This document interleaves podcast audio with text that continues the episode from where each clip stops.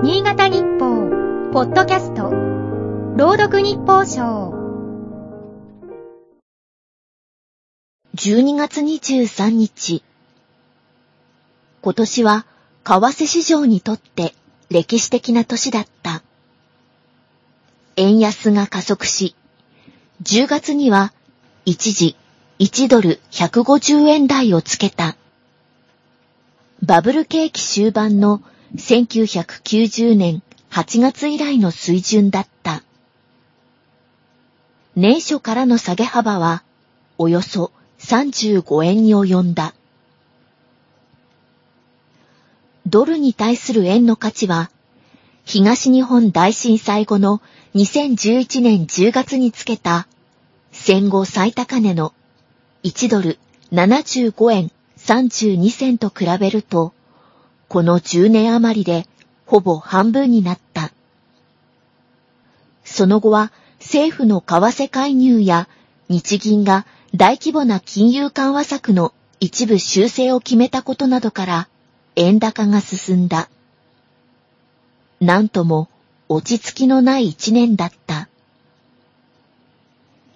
円相場は海外と取引がある企業の業績に直結するほか、輸入品をはじめ、身の回りの品の値段を大きく左右する。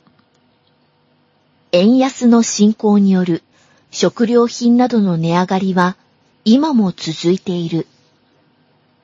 相場の急激な変動は経済や暮らしに強い負荷がかかる。何かにつけて急な変化は影響が大きい。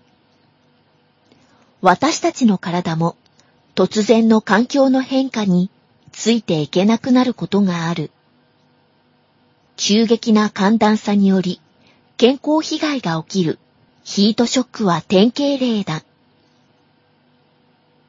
冬場に暖かな部屋から寒い風呂場などに行くと血管が縮まり血圧が上昇する。その後熱い湯に入ると血管が広がり今度は血圧が降下する。この急な変動が失神や脳梗塞、心筋梗塞につながる。除雪などで屋外に出た際も起こり得る。昨年、ヒートショックを含め、浴槽内で死亡した高齢者は、交通事故死の2倍にもなったという。風呂場を温めるなどして、温度差を和らげることが対策になる。